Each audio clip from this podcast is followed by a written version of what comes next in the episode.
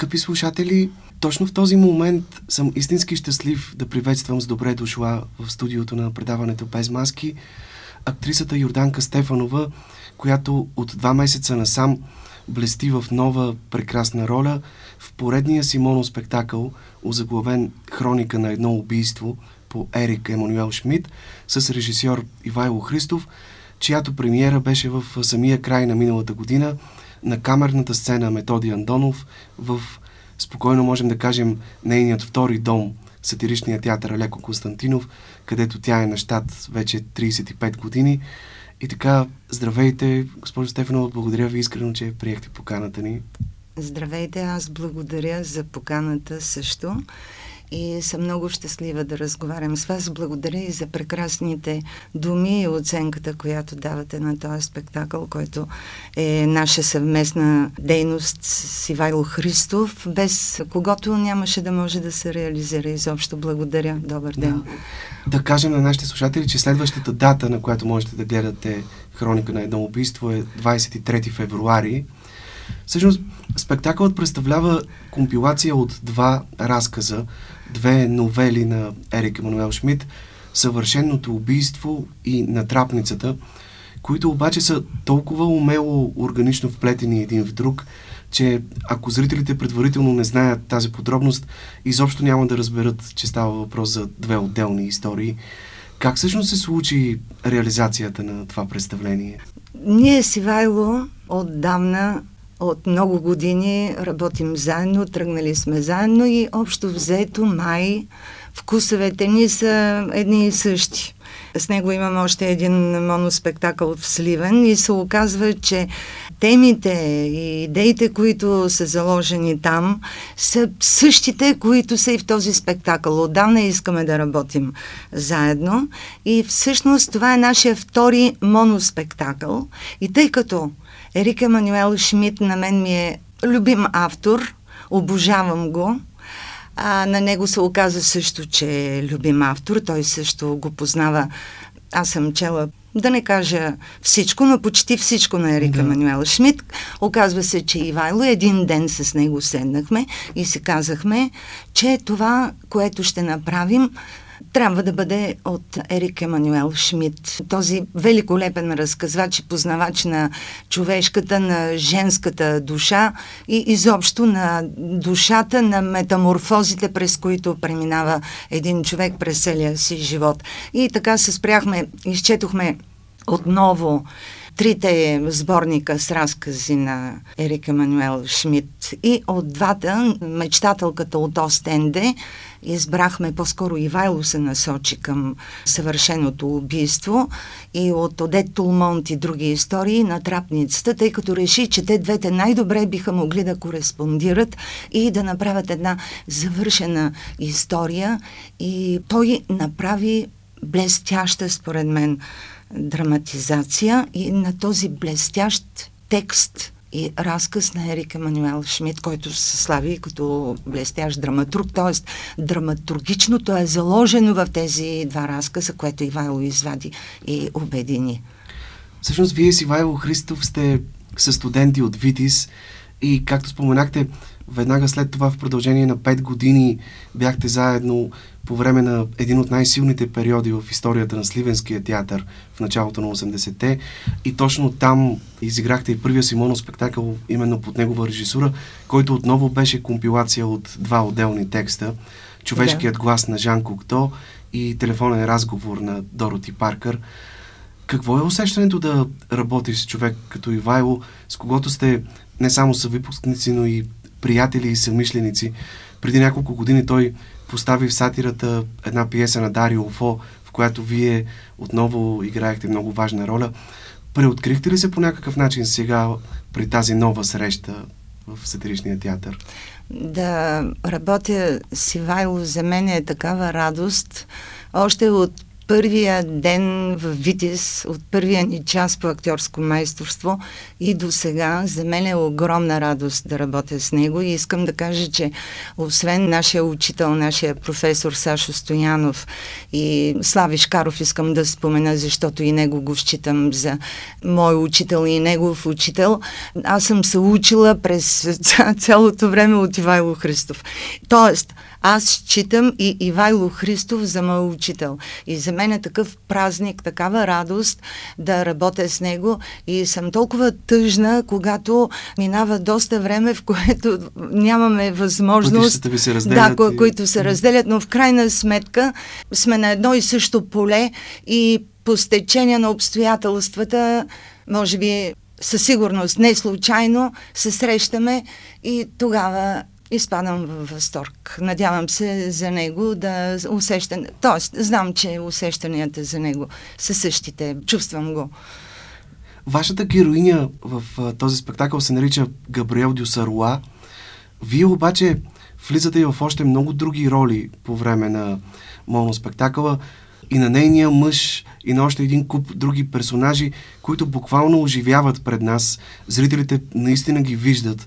Тоест, усещането е, че сякаш не сте сама на сцената. Колко трудна задача е за актриса като вас това, че буквално за няколко секунди ви се налага да влизате от роля в роля и отново да се завръщате към основния персонаж, който води разказа и действието? Никак не е лесно това, но оказва се, че ми е по-трудно сега да говоря за това колко ми е трудно да ги правя, отколкото да го правя. Никак не е лесно. Ивайло ми каза, искам, искам да напълниш сцената с, с хора. Както си сама, сцената трябва да бъде пълна с хора, които публиката да вижда, въпреки че те отсъстват. Впрочем, нека да вметна тук, че и на сцената имаме само една реална маса, един стол и това е. Нищо друго няма. Всичките други, целият реквизит също е въображаем. Тоест, за мен беше предизвикателство. Първото нещо, което беше задължително за мене е така да направя, че аз самата да ги виждам тези хора реално. И Ивайло ми каза, в момента, в който ти ги видиш реално, бъди сигурна, че и публиката ще ги види. Моята задача беше да защитавам както моята теза на основния ми персонаж, Габриел Дюсаруа, също толкова истински да защитавам и тезата на моите опоненти, на моите партньори. Тоест, аз трябваше много бързо да превключвам. Това, естествено, не ставаше от първия път, разбира се. Първо трябваше да се овладее този огромен текст, което е първата задача, но от там нататък започва най-трудното, защото текста, колкото и да е голям, колкото и да е труден, един го учи по-лесно, друг го учи по-трудно. Но все едно, в един момент този текст се научава, но истинската работа започва след като научиш този текст, на тази основа стъпваш. И от тук нататък за мен беше предизвикателство, а в същото време и огромно забавление. Всеки път се изненадвах, когато един и същи персонаж, който стои срещу мене, аз го виждах по различен начин. И си казаха, ама не може да ги виждаш по различен начин. Ти трябва всеки път, като започнеш репетицията вече, да разбереш какво точно виждаш. Защото днес виждаш, примерно, следователя, който ме разпитва, го виждаш по един начин, утре го виждаш по друг. Не, не е така. Или виждаш адвоката си, един на другия ден го виждаш друг. И Ивайло ми казваше, това е един човек, когато ти трябва да видиш, който е с определени, трябва да извадиш най-острата му, най-характерната му черта, тъй като имаш още десетина човека ти да организираш на сцената, да са твои опоненти. Ти трябва да знаеш кой какъв е и да го видиш реално. Та значи, това беше голямо забавление, голямо откритие, докато събереш образа на този, който стои срещу теб и да не го бъркаш с другия. Защото веднага след това идва другия. На всичкото отгоре. Той ти е опонента. Той ти е партньора. Значи аз сама партнирам на себе си с себе си. Обаче в друго измерение. Енергията на този, който стои срещу мене, е друга енергия. Но тя пък е... Това беше най-трудното. Как да разпределям енергията. Как да разпределям енергията през целия този час и двайсет минути и да я разпределям между мене и той, който е отсреща, т.е. пак самата аз срещу себе си, и в същото време този невидим партньор, публиката, който неминуемо трябва да стои. И в същото време така да се концентрирам, че да не се разсейвам от този невидим партньор, публиката, да се изолирам, защото тя е достатъчно близко. Разбира се, тук ми помогна начина, по който се организира осветлението, така че в един момент аз наистина не виждах публиката, колкото и близо да е. Много ми помогна и сценографията на Марина Янева, която изчисти до такава степен сцената, че аз не се занимавах с ненужни неща. Имах един прозорец, една маса, един стол. Аз с тези персонажи и с предметите, които също бяха плод на... Трябваше с актьорското си въображение реално да ги видя, за да мога да ги пресъздам и на публиката. Аз не знам, може би говоря доста объркано. Но... Не, не, напротив. Много е ценно това, което казвате, тъй като това е част от кухнята на един актьор, което зрителите не виждат, как той подготвя ролята си, в случая през какви трудности е преминал, докато се получи това наистина за мен невероятно изпълнение, което вие правите. Името на жената, която играете, е Габриел. Нейният съпруг също се нарича Габриел и, както сподели режисьорът Ивайло Христов, едва ли може да има по-ясен знак за това, че тези двама души сякаш са родени един за друг и са предопределени да бъдат заедно. Защо обаче често се случва така, че въпреки всички тези знаци, които ни изпраща съдбата, някак се разминаваме с най-близките си хора и дори можем да стигнем до такива крайности, че да си в състояние да унищожиш най-красивото, което имаш, в случая в буквалния смисъл на думата. Да, защото ние хората сме склонни... А това го има и в друг един моноспектакъл, който правих от Ерик-Еманюел Шмит, Оскар и Розовата дама, там, да, където Оскар казва... С режисьор Йордан Славейков. Йордан Славейков, да, това беше неговата дебютна работа и това е един мой също безкрайно любим режисьор и спектакъл съответно. И там Оскар учи родителите си да не приемат живота и нещата в живота като даденост. Ние хората сме свикнали да си мислим, че това е даденост, че това ни принадлежи и ние не трябва да положим никакво усилие, за да го задържим, да го заслужим. И той казваше, ние трябва да заслужим този дар, който ни е даден, живота, в случая любовта. Обикновено сме склонни, особено когато любовта е огромна, крайна, голяма. Тя е на ръба да премине в омраза, когато душата е наранена. И да... Как си обяснявате това, че понякога от истинската любов до съвършеното убийство ни отделя една съвсем малка крачка, колкото и парадоксално да звучи това? Това е в наситеността на страстите. Толкова огромна любов, когато е наранена душата, няма как да не премине в омраза. Още повече, когато в главата на този човек, както в случая на Габриел Дюсаруа, обективната реалност се разминава с субективната реалност, която тя започва да върти в главата си, провокирана от една случайно подхвърлена манипулативна реплика. Да, това е много интересно. Удивително е как понякога зрънцето на съмнението може така да започне да те чувърка, че е в състояние да размъти разсъдъка и на най-нормалната и стабилна личност. Тоест, до такава степен можеш да бъдеш обсебен от някакви твои натрапчиви мисли, подозрения и страхове, които нямат нищо общо с реалността, че да заживееш в една своя паралелна реалност, която пък поражда поредица от действия с неочакван, дори фатален изход. А Габриел определено е жена с много силно разюздано въображение. Да, така е. И освен това, необратим, точно така, необратим изход, защото когато вече си взела едно решение, кога, тук е темата и за избора, когато избираш да направиш нещо, ти вече, в случая това убийство, ти не можеш да го върнеш назад. Това е необратимо.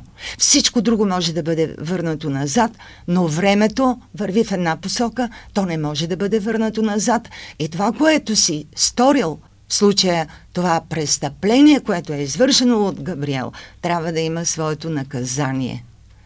Трябва да има своето изкупление. По никакъв друг начин тя не може да върне времето назад за да предотврати това убийство, освен ако не изкупи тая вина, за да уравновеси, за да сложи равновесие. И като че ли най-сериозното наказание се случва вътре в самата нея, в собственото да. ѝ съзнание. Много точно всичко това е илюстрирано в спектакъла чрез думите на героинята, която казва: най-добре се лъже чрез истината. В началото тя се опитва да играе театър, за да прикрие радостта и облегчението си от това, че най-после е извършила деянието, което е планирала, но се оказва, че не е толкова лесно да се освободи в мислите си от своя съпруг, връщайки се все по-често към спомените си за него. И както тя казва, когато непрекъснато повтаряш една лъжа, постепенно започваш да вярваш в нея и дори детекторите на лъжата не успяват да открият кога тя казва истината и кога не. Да, така е. Още повече, че тук а, трудността, или може би, може би обратното. В началото на спектакъла се започва от сто градуса и се заявява кой е престъпника, какво е извършено. Тоест, публиката разбира още от първия момент какво ще бъде извършено всеки един момент и кой е извършителя. От тук нататък на Габриел, т.е. на изпълнителката на Габриел, не е никак трудно да играе истински. В смисъл, че когато тя лъже, актрисата не е принудена да показва на публиката, че лъже. Напротив, тя говори истината абсолютно винаги, за да е убедителна пред тези. А публиката много добре знае, че тя лъже. В този смисъл аз съм облегчена като актриса и не ми е необходимо да показвам да. на публиката, че това е лъжа, защото аз още в началото съм и казала, че аз съм убийцата. И го правя това с ясното съзнание и този мръсник трябва да си плати за това, което ми причини.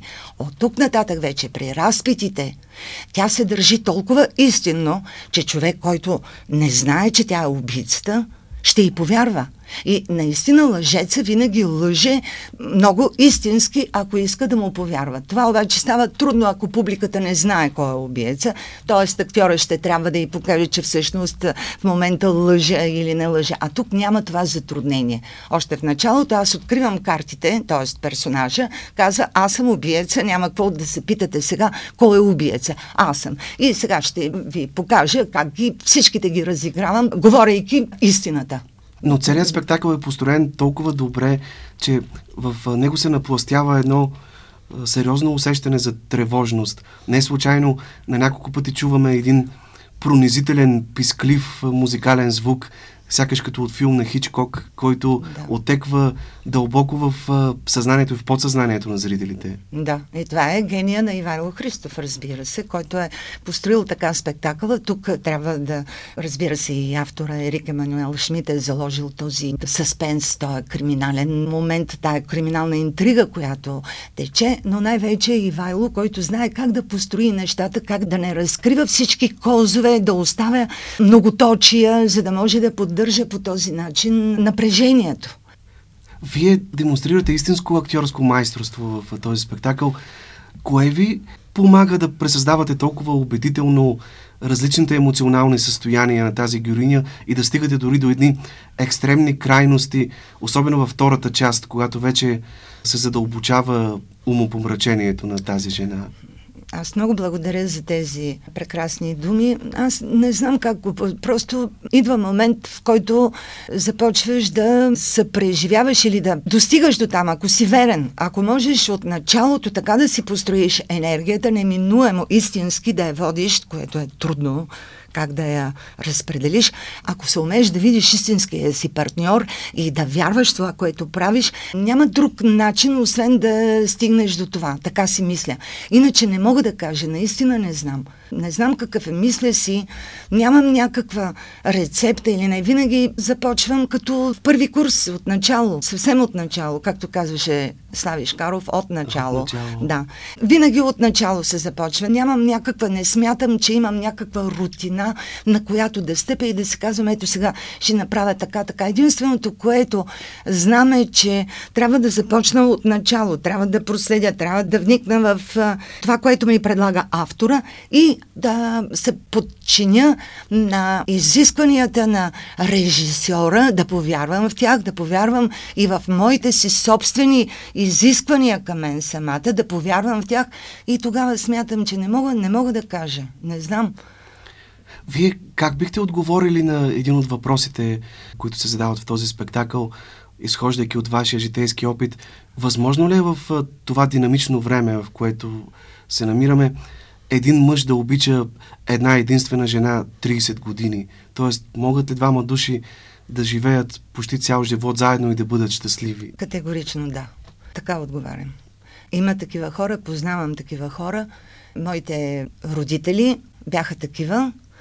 И аз също мисля, че съм такава. И познавам и хора, приятели, които са такива. Въпросът е и в какво обкръжение ще попаднеш, кого ще допуснеш до себе си, на кого ще вярваш. Също е много важно. Човек не може да вярва на всеки. Човек е нужно да повярва на един, двама, трима човека, които да му казват истината, които да му казват кога греши, с любов обаче, с любов, и които да не го манипулират. И тогава той ще е по-силен в своите решения и по-вярващ, по-устойчив. Действието в спектакъла се развива на фона на едни сериозни, дори почти апокалиптични събития, които стават навън и за които Габриел научава всеки път, когато си включи телевизора. Едни невиждани жеги, невероятни жертви, трупове, чието брой се увеличава със всеки ден все повече. Една ужасна катастрофа, ситуация, силно напомняща за тази пандемия, в която се намираме. Абсолютно, вече две години. Да, да, това кореспондира. Само дето тази пандемия е заменена с жегата, с горещините, които тровят, морят хората. Но това е не само пандемията, това е пандемията на недоверието и омразата, която се е заселила в човешкия род, си мисля аз, не само у нас, а и навсякъде по света, кой знае защо, се развива някаква такава пандемия на неистова омраза, на противопоставяне, на невяра. И това, че новините обикновено ни заливат точно с такива, да. с такива истории, да. свързани по-скоро с негативните точно неща, които така. се случват. Е, как, е, как тогава Добрата омразата не е новина, да не... Как, как се... тогава омразата да не вземе превес над любовта? Как тогава? Как? Ами, ето, човек става лабилен, човек престава да вярва дори в хората, в които, които обича по този начин, когато се поддава на това. Как да не надделее? Но, но все пак аз си мисля, че има хора, които устояват на това. Тези, които не могат да устоят, те губят здравия разум и изпадат в, в такива ситуации, като Габриел Дюсаруа, и погубват, както тя казва, своето въображение. Аз унищожих най-красивото нещо, което имах в живота си, нашата да. любов. И за съжаление, не само във въображението си, го бутнах в пропаста. Вие играете и вече имате немалко моноспектакли в кариерата си. Последният беше преди няколко години по пиесата на Боян Папазов „Бясна, Кривогледа и Лакума". Да. Какво е усещането? Какво е по-различното, когато си сам на сцената и единственият ти партньор е публиката? Различно е, да, различно е. От една страна ти липсва реалния партньор, който в момент на слабост, защото се случва така, че всяко представление е различно и понякога се случват неочаквани неща и актьора може да изгуби самообладание. Тогава можеш да разчиташ на партньора си, защото аз си мисля, че не всички артисти едновременно губят самообладание. Случва се понякога, може двама едновременно, но не всички. Но винаги има някой, който винаги, може да... Да, винаги има някой, който може да те да подкрепи. Да, да те подкрепи. Когато си сам на сцената обаче няма никого. Нито има, дори случва се да забравиш текст. Не, няма кой да ти подаде. Няма какво. Всичко е до репетицията. Аз искам да кажа, че пък имаше една помощника режисьор, която Цвети, която толкова ми помогна заедно с Ивайло, докато репетирахме. Тя се беше вдала в също колкото мене и Ивайло. Разбира се, тя остава зад сцената скрита, и, както и всички останали и осветители, целият екип, те са заедно с мен. Всъщност аз реално не съм сама на сцената. Не съм. Да, аз съм фронтмена на спектакъла. Хората виждат мене, но зад мен стои една цяла гвардия от съучастниците. А предимството на това, когато си сам на сцената, то не знам дали е предимство всъщност, че нямаш кого да... А, иначе може да хвърлиш вината на партньора за това, което си викаш. А, то, а то, този момент не ми стана, защото той не ми подаде както трябва. Тук няма на кого. Няма, той не ми подаде както трябва. Всичко е в мои ръце. Тоест, от мен зависи, от моята концентрация. Аз какво ще направя, за да протекат нещата, както бих искала да преминат. И тук е обаче... клопката, капана на самонаблюдението. Лошо е, когато един актьор започва да се самонаблюдава на сцената, както аз изпадам в такива положения, се самонаблюдавам и казвам, сега това, как можа това да го направиш и да го кажеш, толкова беше отвратително и невярно, а в същото време продължава текста и аз се критикувам, защо преди малко не съм, а трябва да продължа, защото няма как. Значи, също, до каква степен сте самокритична и взискателна към себе си? Ивайло Христов ви определя като истински перфекционист. Ама аз съм безкрайно, аз съм си най-големия критик. Аз съм си най-големия критик и като реша, че и се намразвам и губя енергията. Това исках да кажа, че хем трябва да се наблюдаваш, за да знаеш как да си водиш нещата, как да си пласираш енергията, как да я разпределиш, а в същото време пък, самонаблюдавайки се, ти започваш да се критикуваш и по този начин си сваляш енергията, защото се намразваш и кажеш, това не го направих както трябва. И пък губиш енергията. Там е капана в това да си сам на сцената. Хем трябва да съблюдаваш всичко и да си. Хем не бива да се наблюдаваш. Понеже вие споменахте, че и двамата си, Ивайло Христов, сте имали щастието да играете в няколко постановки на Слави Шкаров по времето, когато бяхте в Сливенския театър, и вие неведнъж сте споделяли, че той е режисьорът, който така е един от тези, които са оказали най-силно влияние върху вас, върху изграждането ви като актриса и човек.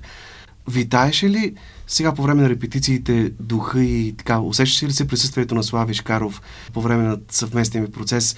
Припомняхте ли си негови крилати фрази и лафове, докато работехте по този спектакъл? Значи няма как с Ивайло да работим заедно и Слави Шкаров да не е с нас. Това е просто е изключено. Това е непрека... Дори само един поглед, дори да не кажем негова, само един поглед, като си разменим и знаем точно начина, по който Славия е погледнал, начина, по който който той някаква полза, някакъв жест, който е на... Той, той не, неизменно е с нас. Неизменно, както и сега, разбира се, непрекъснато. Непрекъснато.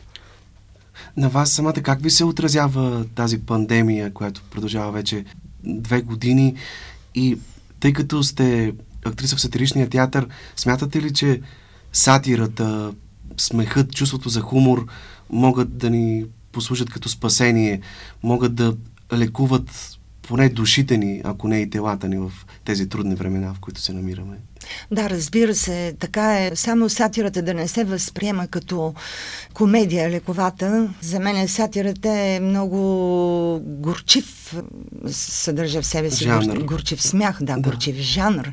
И когато тя се приравнява към фарса, към комедията и предизвиква такъв не, необоснован смях, който е... Тогава мисля, че този смях не лекува.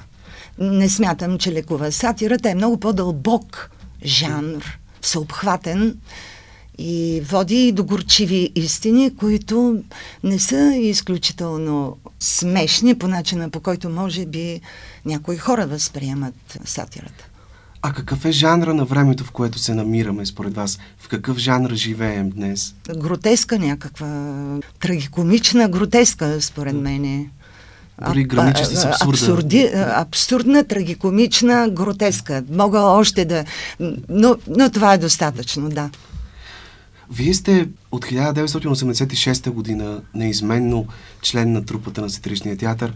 С какво можем да си обясним тази рядко срещана творческа вярност на една актриса към трупата на един театър? Значи може да си обясним с...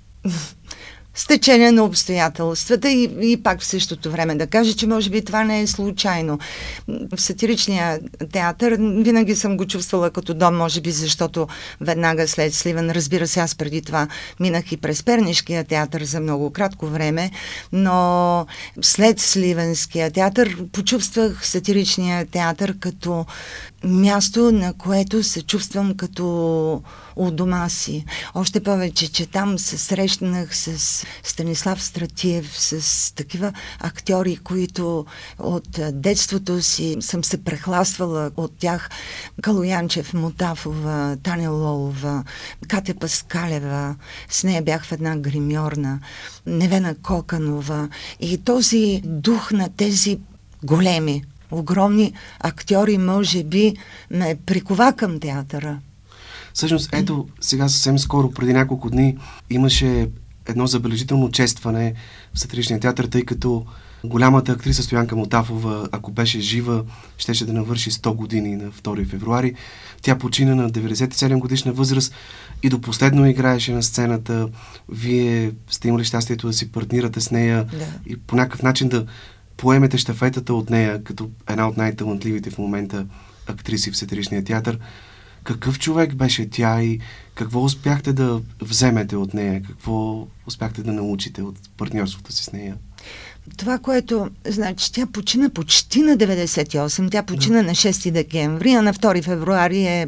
Щеше да навърши деветдесет и осем. Щеше да навърши деветдесет и осем. От това, което... Не знам дали съм успяла... Това, което се опитвам да науча, което съм се опитвала да науча от нея, е никога да не се отказваш, каквото и да става. Тя на деветдесет и седем години говореше за бъдещето. Тя говореше за бъдещето, тя не казваше, а, понякога казваше, ох, нищо няма да направя, а, нищо не, не, тая вечер абсолютно, не, как ще играя, не знам. Излиза на сцената, излиза на сцената и събаря и публика, и партньори, взема енергия от публиката, подава на нас благодарение на нея, тя ни дава от нейната... Представете ли си каква е енергия тя се държи, за да може да я раздава и на партньорите си. Та, това, което съм се опитвала да науча от нея, е никога, никога да не се отказвам. Тя беше много критична към себе си. Тя не се харесваше никак. Аз, разбира се, това не го правя, защото съм го видяла от нея. Аз просто също съм такава, която съм много критична към себе си. И се опитвам да, да бъда винаги, когато изляза на сцената, това, което се случва, да е винаги като за първи път. Че това не съм го репетирала вече два месеца, че не са изминали трийсет, четирийсет, петдесет представления. Аз много добре знам какво следва. От начало. Да, всеки път да, от начало. Всеки път от начало. Нашия професор така казваше. Актьорското майсторство е в това, да овладееш всичко, да знаеш всичко до последна подробност, и текста си, и мизансцена си, и взаимоотношенията с партньора, трябва да ги знаеш идеално. И в момента, в който започне представлението, да забравиш всичко. Всъщност, и... вие с да. Стоянка Мутафова играхте в едно представление "Столетие мое", в което нейната героиня празнуваше сто годишния си юбилей. И самата Стоянка беше много близо до това да доживее до своето собствено столетие. Да, точно така. Аз с нея не само в "Столетие мое", аз съм играла десет години преди това. Аз пък все нейна дъщеря играх в три спектакъла. Съм играла все нейна дъщеря и все в едни такива взаимоотношения странни, т.е. любов-омраза, точно каквито са крайните. До такава степен обич, че се превръща в омраза. Та в това последно представление "Столетие мое" отново беше заложено на... До такава степен дъщерята и майката се обичаха, че просто се ненавиждаха и непрекъснато се опрекваха една в друга за неслуките в собствения си живот. И беше толкова истинско, тя толкова истински се държеше, че от моя страна няма как да не е истинско. Просто тя провокира във всеки момент истинност, това, което е най-ценното. Освен това, тя е невероятна, драматична актриса, което, за съжаление, не се знае от повечето хора.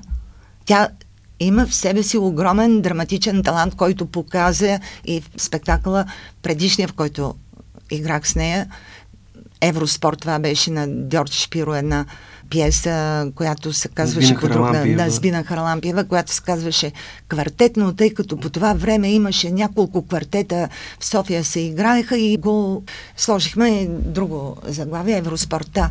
Стояна е човек, който е пълен с беше. Аз пък, аз пък все не мога да да повярвам, че си е отишла. Та, тя беше пълна с талант и енергия. Вие самата като тъжен човек ли се определяте, въпреки че играете в сатиричния театър, или сте по-скоро оптимист, по-скоро жизнерадостна личност? Ами, аз мога да кажа, че бях жизнерадостна, но сега не съм чак толкова жизнерадостна, защото мина доста време от момента, в който бях жизнерадостна. По-скоро съм...